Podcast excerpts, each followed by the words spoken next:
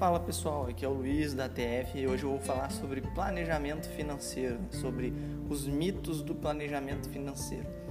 Primeiramente, muito que eu vejo das pessoas é não querer adotar o planejamento financeiro por pensar que é algo que vai ser controlador, que as finanças vão ficar na, no controle dessa pessoa, desse planejador ou desse gestor e, consequentemente, vai perder o controle total das finanças, das contas bancárias.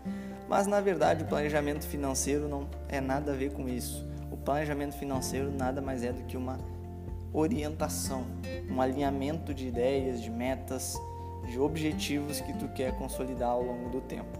Então, o planejador tem a função de fazer com que tu ande nessa linha traçada e que consigas, à medida que tu vai diminuindo custos ou aumentando receita, alocar o teu dinheiro da forma mais eficiente possível, para que o teu patrimônio cresça cada vez mais.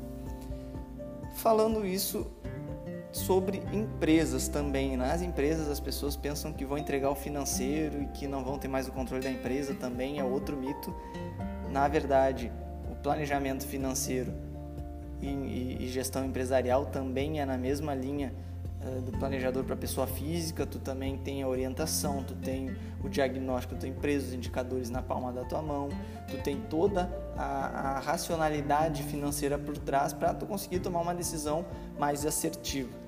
Então esse é um dos mitos que eu vejo muito no mercado hoje, tanto da pessoa física quanto da pessoa jurídica, ou seja, empresas, que o planejador ou gestor financeiro vai pegar o teu, as tuas finanças e colocar no bolso, é, ou vai esconder, ou vai monopolizar a informação. Mas se estiverem fazendo isso, está totalmente equivocado. Nós nem, nem é, cogitamos essa hipótese, sempre somos é, voltados a modelar uma estratégia e apresentar essa estratégia para aprovação ou não. Então, esse, esse trabalho de esconder informações nós não fazemos e muito provavelmente outras empresas de planejamento também não devem fazer. Mas isso é um medo que eu, que eu vejo hoje, tanto nas pessoas é, quanto nos sócios diretores das empresas. Mas fiquem bem tranquilos quanto a isso, pois é, o planejamento financeiro ele tem que te ajudar e não ser uma barreira entre a tua empresa ou as tuas finanças com o teu dinheiro. Você tem que conseguir mensurar toda a tua ideia financeira com o um alinhamento traçado dos planejadores. E aí, assim que for passando os dias, vocês vão conseguindo trabalhar de forma conjunta para melhorar o desempenho do teu dinheiro. Mas nunca é, fique com a ideia de que o dinheiro ele vai ser dominado por outra pessoa, ele vai ter uma barreira que ele vai te impedir de comprar ou não. Na verdade, não. O planejador financeiro ele não vai te impedir de nada.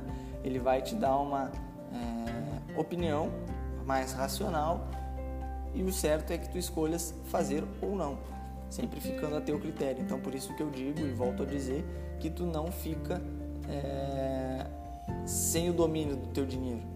Tu sempre fica com o domínio do dinheiro e com o domínio da escolha.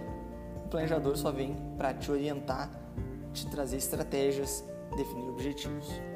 Tá bem, pessoal? Eu quis trazer aqui um pouco do que eu vejo hoje no mercado, tanto da pessoa física quanto da jurídica, na relação com o planejador financeiro ou com o gestor financeiro, mas quis deixar bem claro que nosso papel não é em nenhum momento dominar as finanças das pessoas, mas sim auxiliar no crescimento das mesmas. Um abraço.